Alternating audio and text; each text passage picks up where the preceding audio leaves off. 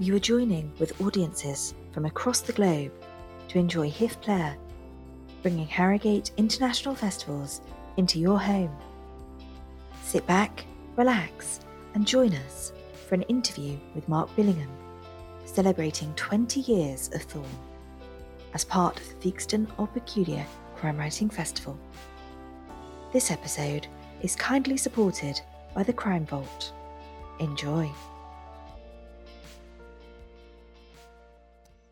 Hello, I'm Joe Haddo, and him over there is the international best-selling author Mark Billingham. Hello. Hello, Joe. How are you?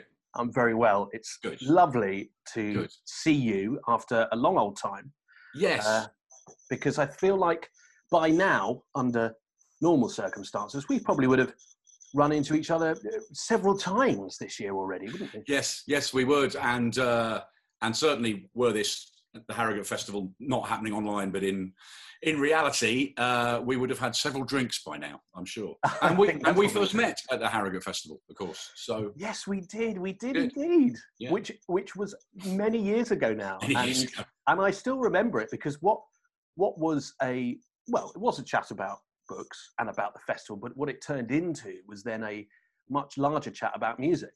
about Steely Dan in in particular. I remember. Um, and then the the friendship was born. Yeah. Uh, yes, oh, good old Harrogate. Well, we're Mm. going to talk a lot about Harrogate actually over the next sort of half an hour or so. Uh, we want to talk about Crybaby as well, your latest novel, which has just been published, and of course about your illustrious career. Um, so let's uh, let's start with with the new book, Crybaby. It's it's a Tom Thorne novel, but as many will know, it's a, a prequel to Sleepyhead, which was your first book, published in 2001. So, what made you want to write this one and go back even further before the original? Well, I suppose because it was a special book, because it was the twentieth book, I was thinking, I'd, you know, it'd be nice to do something a bit different, something a bit special, um, and you know, just the idea of taking him back to a time when he was a different human. I mean, you know, he's a different person at the end of each book. I hope uh, he's always been a character I want to, you know, I want to have, you know, I want. The reader needs to see that character change. We can't put these people through the, the things we put them through as crime writers and, and have them stay the same. That would just be a cartoon. Um, but I wanted to go back and, and see what had made him the character I put on the page in that first book. Um, it also gave me a chance to go back to a time that didn't have all this technology that that makes the life of a crime writer that much harder these days. You know, there isn't CCTV everywhere, um, virtually nowhere, in fact. Mobile phones absolutely in their infancy. Uh, internet barely exists. Uh, you know, the, the most technologically advanced thing uh, Tom Thorne has as a, as a detective sergeant, as he is then in the Metropolitan Police, is a pager.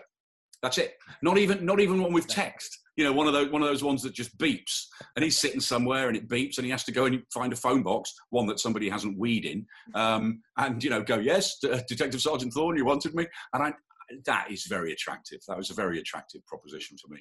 Yeah, because I've written I've written down here a few things that I noticed when reading because it's set in 1996. Yeah. which is, shouldn't we? Um, and there's a there's reference to a flat in London now being worth 175k, Yeah. um, and it just made as someone who lives in London, that just Yes. made me laugh. Well, St- Thorne is still just married, uh, in the- theoretically married, and he and his wife are talking about selling the house there. You know, and he's going, they reckon we, they- she reckons I could get 175,000 pounds for this house. That's ludicrous. You know, this is for a sort of three or four bedroom house in North London. Uh, yeah, strange days. Yes, Strange- but, you yeah. know, it, what is weird is though, even though it's a time I remember really well, you know, I mean, it's not like I was a child in 1996. I remember it really well. It still felt like it was a historical novel just because of all those references. You know, you used an A to Z if you wanted to get around, and you took you took a camera to you took a film to the chemists to have your photographs developed, and you know, look just just what was in the news back then. You know, Thorne turns on the TV and they're talking about mad cow disease, and they're talking about take that splitting up, and they're talking about you know, and that and that was a joy to revisit. You know, sort of pop culture at that time as well. Yeah, well, because I I mean. I, I hope you take this as a, as, a, as a compliment. I sort of finished the novel singing Three Lions. Um, you know, that was like that was Yeah. stuck in my head. Well, it does that. That that song does feature predominantly because the book takes place during the action of the of Euro '96. which obviously Thorne is hugely looking forward to and hoping hoping nothing distracts him. and then along comes this this this horrible case. And in fact, the whole thing of the Euros was going to be kind of bookending the book because it start you know the book is set in 1996, so Euro 96 is just kicking off.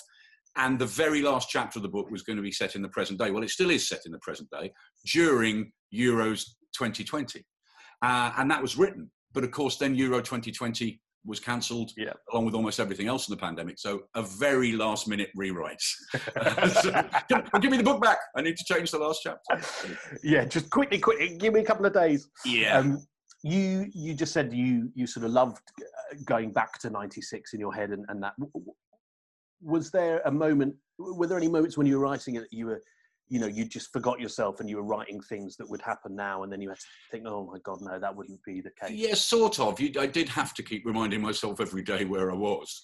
Um, maybe i should have dressed up in what I was wearing in the mid '90s every day. Uh, that wouldn't have been that wouldn't have been good for anybody. Um, I mean, music I, can help, can't it? To, to, yeah. take you back to a place as well. Yes, although I've never I've never really been able to to listen to music while I work anyway, right. which is kind of annoying for someone uh, you know for whom music is so important and music features in the book.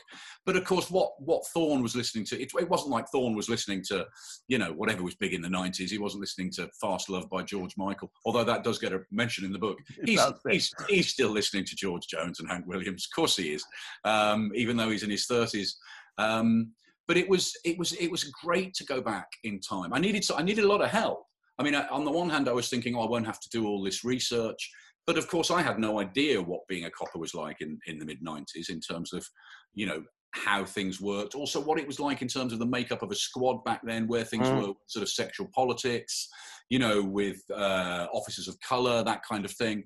Um, and I, I, had the help of, a, of a, a, wonderful bloke called Graham Bartlett, who's helped an awful lot of uh, crime writers. He's a writer himself, but he's an ex, you know, detective who worked in the 90s. So he helped me out. At one point, he even sent me pictures of um, at one point, quite early in the book, they're in a distant location and they have this kind of really early portable phone. Um, and he sent me a picture of it, and it's just bizarre. It's like this thing that you you know you almost need two officers to carry. Huge lump of metal with a big curly wire, and so Thorne has a little rant about how these so-called mobile phones are use, useless and they're never going to catch on. Because when I read that bit, I sort of pictured those those old movies from like the well probably from the 90s maybe late 80s where where these squads like bring out the, the grey box and it's like a sat phone and it's all these bits that come out of it you know and they make the connection. But that's sort of what it was it? almost what it was. And, and and on the few occasions Thorne has had to use one of these things as graham told me was the, you know the reality of it they'd never be able to get a signal. You know send for the portable phone. And everybody just go i've got nothing gov i've got nothing. So at the beginning of the the novel, um, a young boy, a seven year old, goes missing in um, Highgate Woods. Can you tell us a little bit more about the story of Crybaby?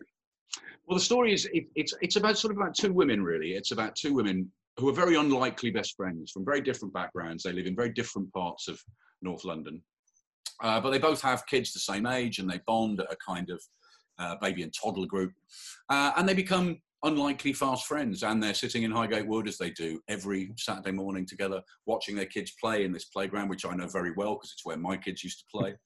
Um, and you know they one of them goes to get a cup of tea and the other one sits watching the two kids and they run off into the woods and she's like careful you know don't go too far.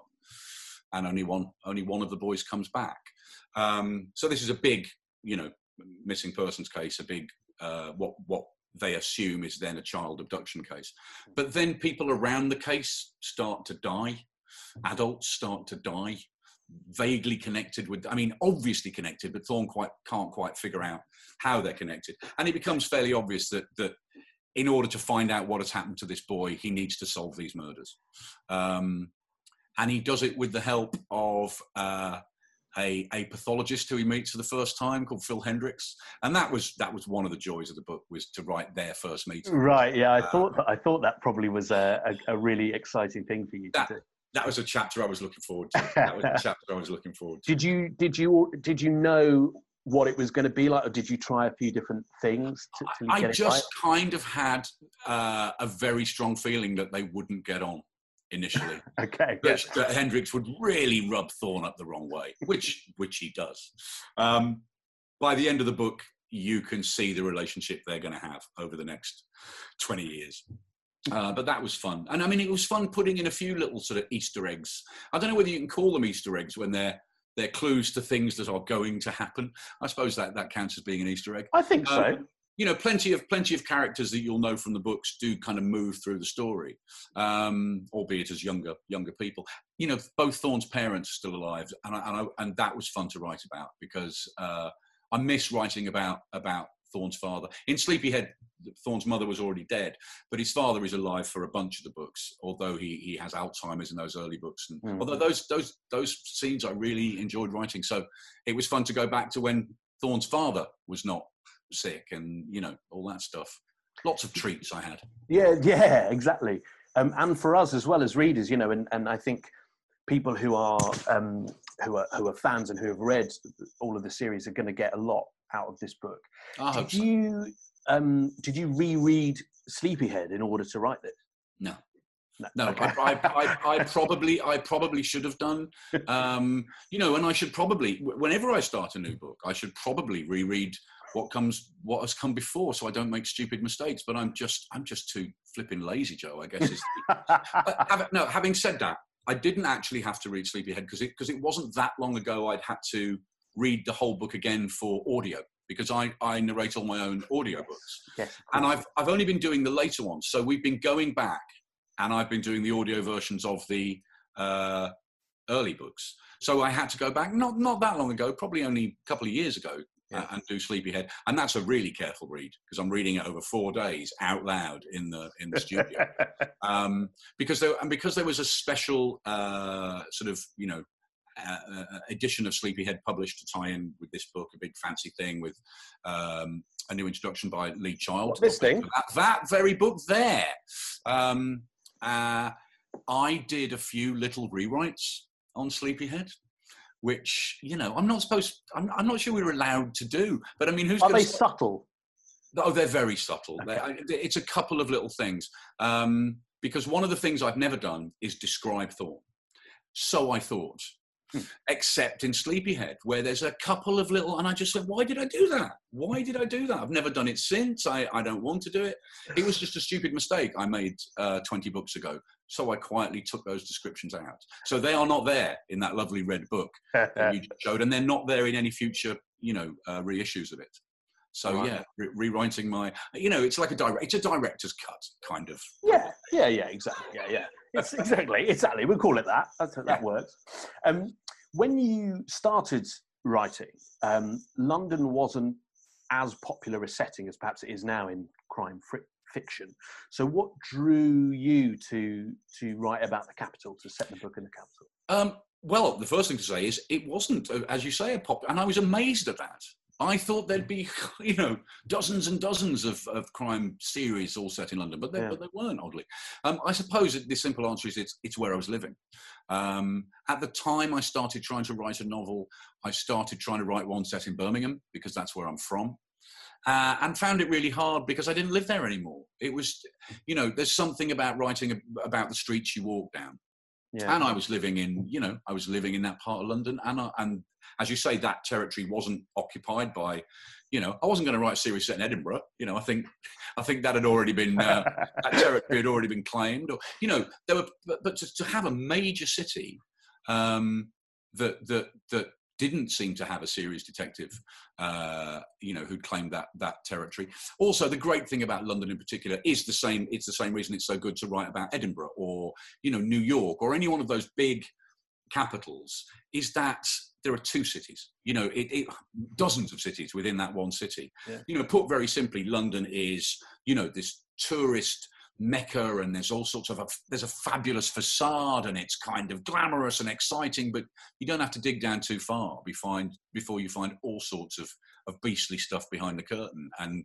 Hmm. that makes it that makes it a joy to write about and there are pockets. I mean, people talk about pockets of London, Yeah. which is so true because each little borough, and then even within the borough, it has its own sort of climate, if you like, doesn't it? yeah and, and of course it's the most incredibly sort of you know ethnically uh, and socially diverse city you can think about um, and and you know we've always said that about crime fiction is that you know what makes crime fiction such, such a perfect tool to, to look at the world is that your detective can go anywhere nobody can close the door in a detective's face. So Tom Thorne can be, you know, knocking on on very fancy front doors in Kensington, you know, or in rather less fancy front doors in Hackney, or in, yeah. you know, uh, where, wherever in Camberwell, wherever he wants to go, wherever the the murders take him, you know. Yeah. Well, Thorne wasn't meant to be the star of the show originally, was he? No, no, he wasn't. He wasn't. I'd I'd wanted to write a book where the victim was front and center. That was very important to me um, with that first book. I, it, it, hadn't been that long before that that I was a victim of violent crime myself, and I wanted to reflect that. I thought, yeah, I can write about that. I know what that feels like. Um, so the main character in this book, in terms of, you know, in, in my head certainly, was the victim, a young woman called Alison Willits, who spends the entire book, uh, as you know, in a in a coma and she can't move, and we're in inside her head. I needed a copper. I just I knew I needed one for this book because there'd been a crime committed, you know. So I just went, oh, him, and just slapped him on the page pretty much, and gave him a name pretty much without too much thinking about it. um, and and off off we went. And then of course when when publishers you know thank God, wanted to publish Sleepyhead, and I had to go into these what are called beauty contests. Um, these these meetings at various. I was in the very fortunate position of a, of a, number of publishers wanting the book, and I had to go and meet them all. So you attend what are called beauty contests, where you walk into a big fancy boardroom, and there's lots of fruit and muffins, and you know, and and dozens of people standing up telling you how great you are and how what a wonderful job they're going to do the book.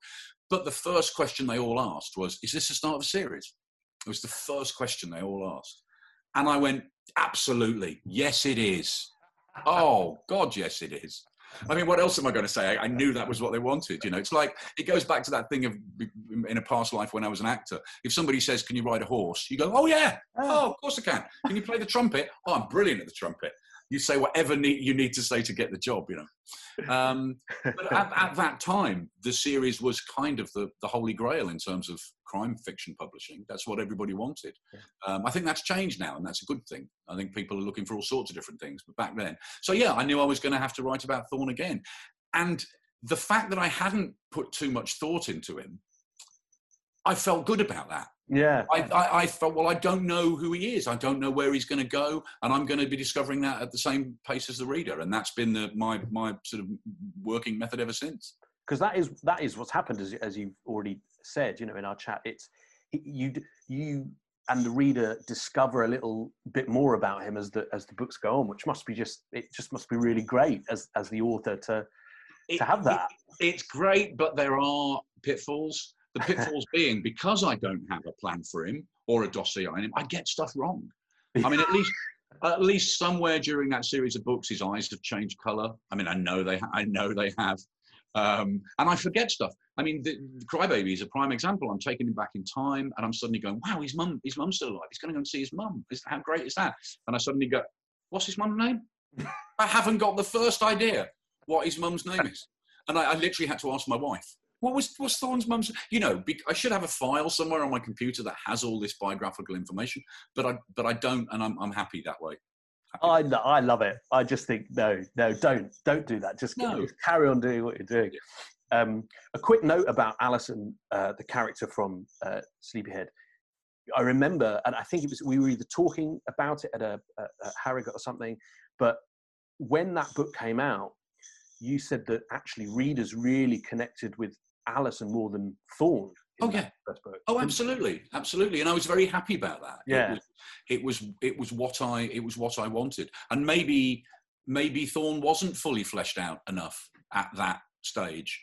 I, and and that's one of the things one of the questions i've been being asked uh, a lot recently because this is the 20th book is you know why has thorne you know why is thorne popular after 20 books or however many books it is? And i think one of the reasons is that readers have put flesh on his bones Re- yeah. you know, readers know who he is, even if I don't. I mean, I know, obviously, I know as much as they do, but they're the ones that have the visual image of him, and you know, uh, I don't, I don't see him when I write. I don't, I don't see David Morrissey, who of course, who of course played yeah. him um, on screen, and and has played him again because uh, he's he's playing him in the in the audio version of Crybaby, which is a huge multi-voice you know, with like a dozen actors and stuff. And he's being, he's being Thorne again, which is great. But readers might see Thorne if they watched that TV adaptation in the same way that I couldn't read a Morse book without seeing John Thaw. You know, you do you do see kind of see actors, but I don't. So readers are the one that that, that have that have built the Thorne character up in their head. I'm delighted that Alison Willits resonated with people. It's still um, it's still something I'm very proud of. What I did with that with her with that character. Yeah.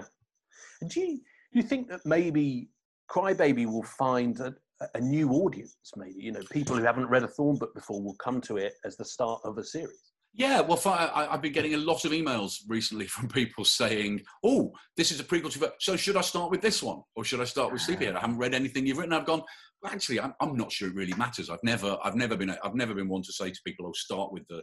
I mean, I'm, I'm quite anal. I, I always like to read a series in, in order if it's all possible, because um, you, you know, you see a character develop. Yeah. You don't have that thing of characters being dead, then being alive again, then. But actually, as as it is a prequel, Crybaby, I guess, is the perfect sort of entry point, in a way. Um, so yeah, it would be, it would be, it's, it's a pretty good place to start because I think there are there are some readers who just have to start at the beginning, you know, like you're saying, and, and I and there are others who will just go, oh, I'll pick up a Mark Billingham book and whatever. But you know, the the knowledge of there being an absolute start to something now, it does appeal, I think, to a lot of readers, especially crime fiction readers. Yeah, it does. Um, although the truth is, it's not how it's not how I found discovered the, the great series I enjoy. You know, I think I think for example, the first Michael Connelly book I read was mm. The Poet, which I think is about his seventh book, uh, but it's a stand it's a standalone. And I read it and thought this is fantastic, and then looked at the front and went, "Oh, there's loads of these," and then went back and started reading all the Harry Bosch series in order. You know, I'm sure the first Ian Rankin book I read wasn't Knots and Crosses. You know, uh, I don't think the first Val McDermid book I read was Mermaid Singing. You you don't always accidentally discover the first book in a series. Mm. But when you discover that there is this history and you can go back, then I then I have to read them all in order because I'm a bit nerdy like that. was it hard not to write things we already know about Thorne when you were doing this? Did you slip into you know just just the the traits that we already know or things that had happened? And yeah, I, I, it was something I was constantly trying to remind myself not to do. Yeah. Um, and in a way, it's something I I always do that. Whenever you know, if I'm writing book 21, I'm I'm never assuming that somebody reading it has read the previous 20. Right. Um, you, you have to do that because every book in a series has to stand on its own two feet. In fact, I mean, there used to be a thing where um, publishers with with long running series would put, you know, uh, a so and so series, book 12, and they realized quite quickly that was a silly thing to do because readers would pick it up and go, Book 12, I've not read the first 11, and put it back. Um, so they stopped doing that. But, I, but every, every, book, every book has to work as a standalone. If you want to then go back and read the others, fantastic. Obviously, the writer's happy, the publisher's happy, everybody's happy. Um, but so I always, and you have to find a, an elegant way to do it. So in I know in the 17th Thorne novel, enter Phil Hendricks. Now I've got to describe Phil Hendricks again even though everybody that's read the books knows exactly what Phil Hendricks looks like, and they know, you know, they know all about the tattoos and the piercings, and that he supports Arsenal and Thorne supports Spurs, and they know all this stuff. But I have to presume the person reading this one doesn't. So you've got to find an elegant way to do it without going, you know, and here's the huge download of information about what Hendricks looks like. what. So yeah, that's a that's a constant that's a constant uh, problem that you face, but it's a good problem to have as a writer, just trying to find a new way to to to put this information in there. So no, I never I never presume the reader knows too much about Thorne, and certainly not with this book. And and in this book, very much I was discovering things about Thorne. You know, I really had to find what what was he like in his thirties? What was he like when he passed out at Hendon as a as a newly qualified constable? You know, all this kind of stuff. So it was yeah. a lot of fun. It was a lot of fun. I've been speaking to quite a lot of authors um, recently, and a lot have said you know, lockdown hasn't been that much different for them because uh, you authors are used to spending a lot of time on your own in rooms, you know, in um, pajamas, in, in your pajamas. uh, but a lot of people that has affected are musicians, and you and I know many musicians who haven't been able to tour, mm. um, and you yourself haven't been able to tour because I spoke to, to Val Val McDermid quite recently, and she was saying, you know, the fun-loving crime writers gigs all had to be cancelled, yeah. like everything else. Um, and this is the, you know, the band that you're in. Uh, if, if, if, people don't know of it, that uh, has, has, played Glastonbury. Yes. Um, but do you, have you been missing? You know, is that is, did that feel a bit rubbish not not being able to go out and play music this summer? Yeah, well, it, it's two things, Joe. Yeah, I missed it enormously. Missed it enormously, but it's a first world problem. It really, really is. When you when you when you think about the way this lockdown has has really affected an awful lot of people. Sure. I haven't lost my job. Um, you know, I'm not I'm not a, a single parent in a in a in a small flat with three young children uh, and no income. I mean, really, the fact that I couldn't do a couple of gigs um, is is a is a very small problem in comparison. That said, I hated missing that stuff, and I, and I hated all the live stuff, not just stuff with the band, but you know, going out and doing, you know, the fact that we're having to do this instead of doing it in a in a big room at, at the Harrogate Crime Writing Festival. Um, the fact that we won't be able to follow this up by going sitting in a corner somewhere with a with a drink and just yeah. chewing the fat and stuff. Um, because for me, writing is the job, and all the other stuff is the perk. Uh, it, it's a perk I really, really enjoy. I've always enjoyed that stuff. You know I have. Um, because I'm from a performance background and I'm a big natural show off. All that stuff is, oh, yeah, what, you want me to stand up and talk about this? Yeah, I can do that. I know plenty of writers, of course, who would rather stick needles in their eyes because you know they're introverted. I'm I'm not. But so yeah, I have really missed all that stuff. Um, and the stuff with the band, we had an, we had some really big shows lined up. We had a whole sort of spring tour. We had an amazing day at, at Edinburgh, which is just no point even talking about what we were going to be doing in Edinburgh. Um, but we, we will do it again. We will do do it again as soon as we as soon as we possibly can. And um, I, I, have to say that that again, unlike a lot of writers, I've spoken to a couple, but I, I got a lot of writing done during during lockdown. I know plenty of people haven't, and I understand yeah. that. You know, you start going, "Oh, this is going to be a great crime novel." Oh, what's the point? We're all going to die. I, I can understand. No, but I can understand that sort of angst. You know, that kind of you read the news and you look at what's happening, and suddenly you feel like, "Oh, this is all a bit trivial, isn't it?" But I I pretty much wrote the next novel. You know. Oh wow. I, I think it's been a complete split, if I'm honest, from people I've spoken to who have found it the perfect time to be creative. And the other side of it is I just can't even concentrate. Mm. You know, not I can't even read at the moment. No, exactly. And and I think it is that. I don't think there's a there ha, has been a, a, middle, and it's interesting no. to to speak to people who are on both sides of it. Um, well, you, you mentioned missing literary festivals as well, and of course, we should talk about Harrogate, which is a wonderful place and a wonderful festival, and it's a festival that you have been associated with for, for a long time. Oh yeah, no, by every single festival. I've been to every single festival, and uh, yeah, our program been lucky enough to program it a couple of times, and I'm on the committee now, the programming committee, and we had such an amazing lineup uh, for this year uh, for this very weekend. Um, but we will do it all again next year. You know, we will do it all again next year. And the team that put it all together, uh, that actually make our sort of, you know, fanciful ideas, you know, reality, um, yeah. are just on it. They are so on it, and and it will all happen again next year. And um, it, it's the biggest, best crime festival in the world. It's the first. It's the first weekend we mark out in our diaries every year. And the fact that we all now had to put a little red line through it is deeply, deeply sad. And I know, I know that you know this very weekend when when this is being shown, an awful lot of people are going to be hugely sad that they're not there. But come back next year. 2021 is the new 2020. That's what I've heard as well. Yeah, yeah, yeah. but you, I mean, you've seen more than more than most. Then you've sort of seen the festival grow and change and you know become what it is.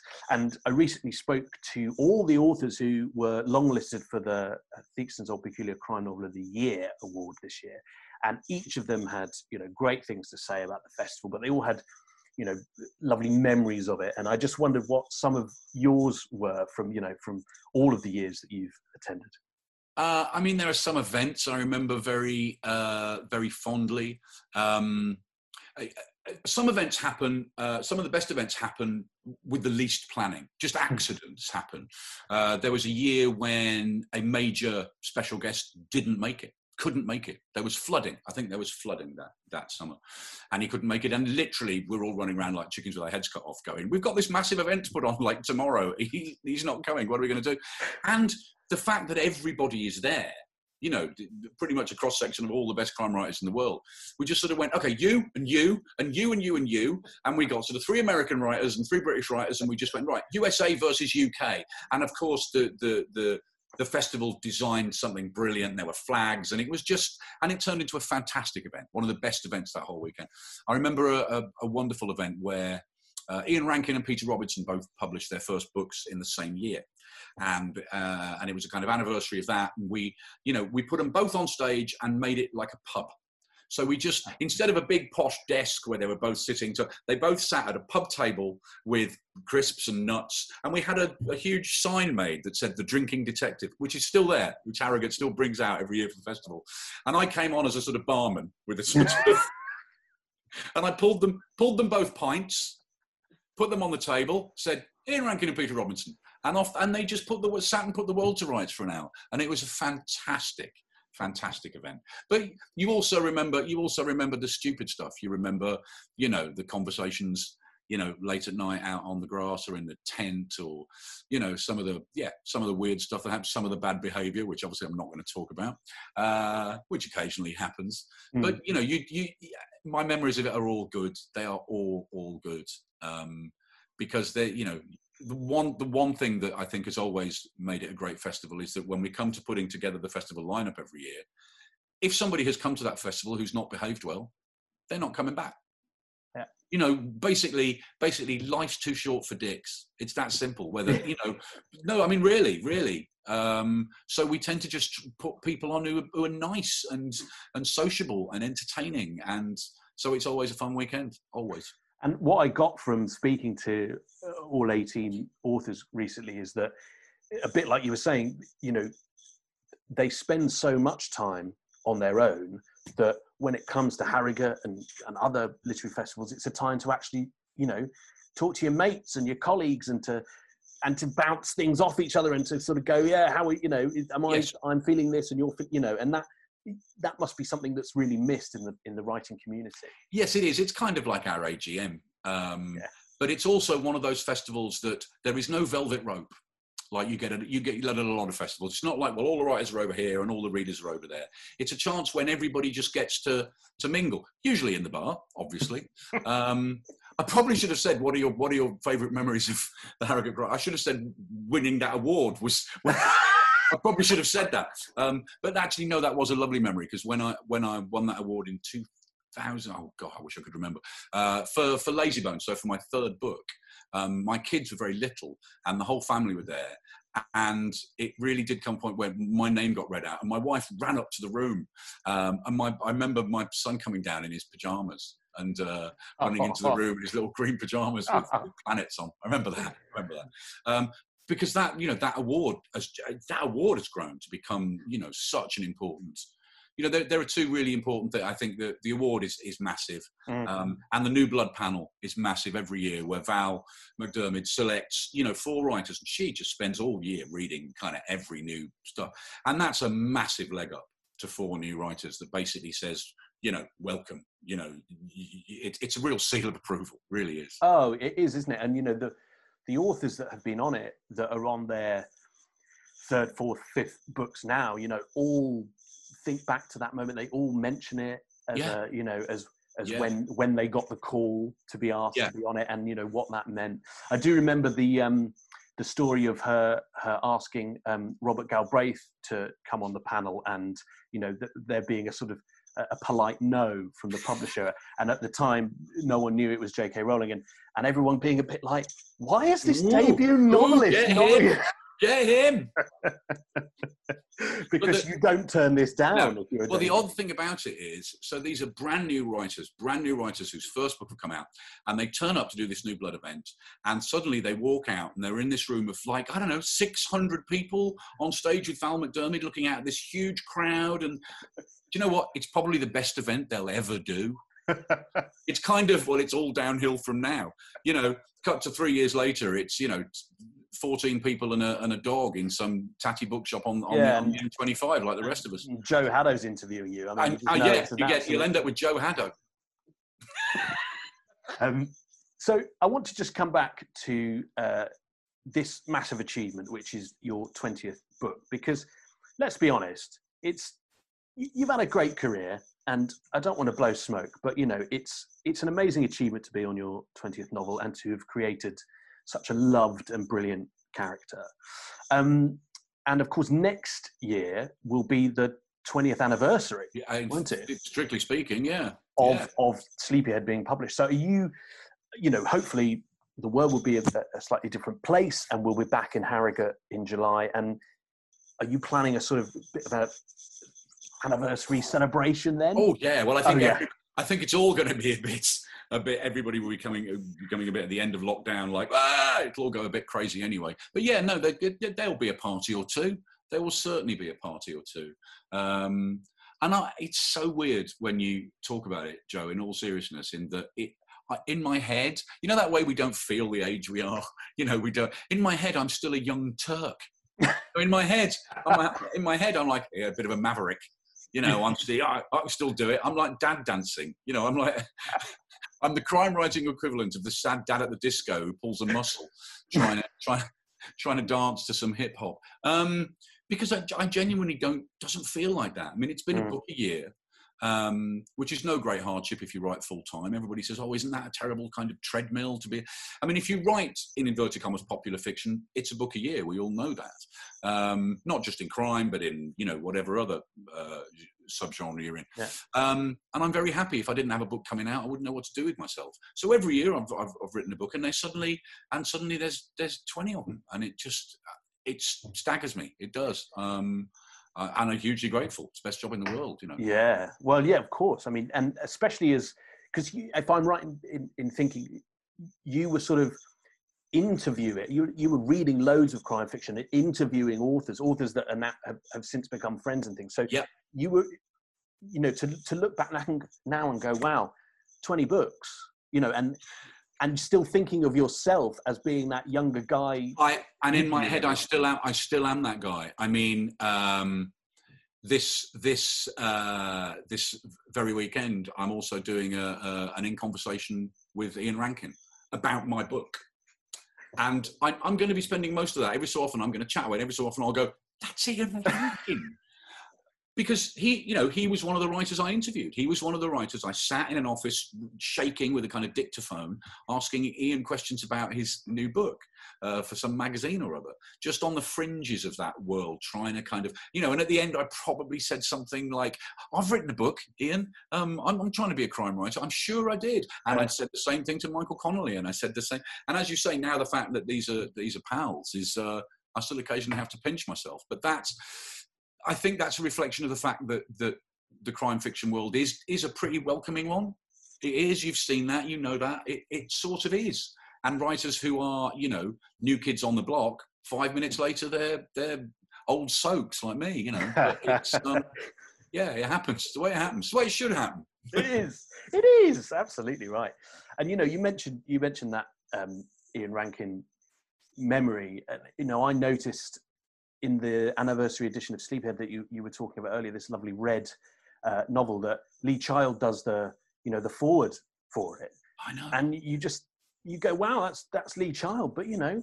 He's your mate now, and he loves your books. but it didn't take long. It didn't take long after my first book for me to realise, you know, without being without being all schmaltzy about it, but just how nice most crime writers were.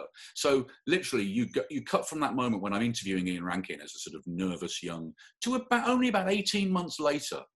I am doing my first ever book signing in Edinburgh. I'm doing a, a stock signing at a stock, and, I- and I'm sitting nervously on a on a bench outside the shop because I've never done this before. I've never gone in and gone, "Hello, um, I'm I'm the author. Can I sign your stock?" And I don't quite know what to do. And Ian Rankin walks past. I've not seen him since that moment that I'd, I'd interviewed him at his publishers, and he walks past and he goes, oh, uh, "Hey, Mark, what are you doing here?" Firstly, I'm staggered that he even remembers who I am, right? And I go, "Oh, I'm I, I- I'm doing a signing in there, and I don't really know the." ro-" And he goes, "Come with me." And he literally walk, and obviously they all know who he is. And he walks me in, and he goes, "Oh, listen, everybody, this is Mark Billingham. His first book's just come out, and he gets the stock off the shelves, and he's opening them for me to sign." And I'm just thinking, "Bloody hell!" You know, that's that was just I've never forgotten that. Was such a generous thing to do. Similarly, Lee Child, who was who, who was Lee Child for heaven's sake. You know, within within a book or two, I'd met uh, Lee at things, and we, obviously we got you know we come from the same city, and we although we support different football teams, but we sort of bonded, and suddenly.